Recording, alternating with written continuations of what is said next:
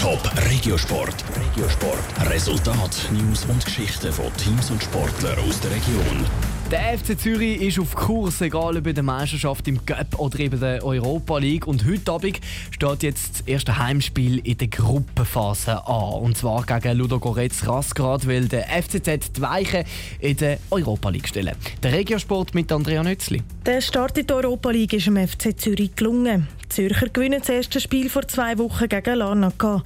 Jetzt steht das erste Heimspiel an. Und das ist mit dem bulgarischen Meister Ludogorets Rasgrad gerade ein Brocken.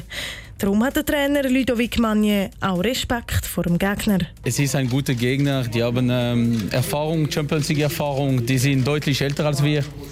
Äh, die haben Spieler, die dran gewöhnt sind, auf dem Niveau zu spielen. Und wir wissen, dass wir eine Top-Leistung abliefern müssen, um diese mögliche Vorentscheidung schon äh, auf unserer Seite zu kippen. Das wird äh, ein enge, ganz enges Spiel. Auch wenn der FC Zürich im Moment in der Meisterschaft auf einem guten zweiten Platz liegt, hat der FCZ ein Problem. Die Spieler schiessen einfach zu wenig Goal.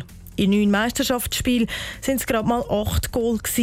Und das muss sich ändern, sagt der Mittelfeldspieler Hekoran Krischiu. Gut, wenn es bis zum Schluss mir das Eis noch lange, dann äh, habe ich nichts dagegen. Aber nein, klar, wir wollen natürlich so viel Goal wie möglich schiessen. Aber unsere Offensivspieler äh, schaffen auch extrem viel defensiv. Das zeigt ja auch, dass wir nicht allzu viel Goal bekommen haben.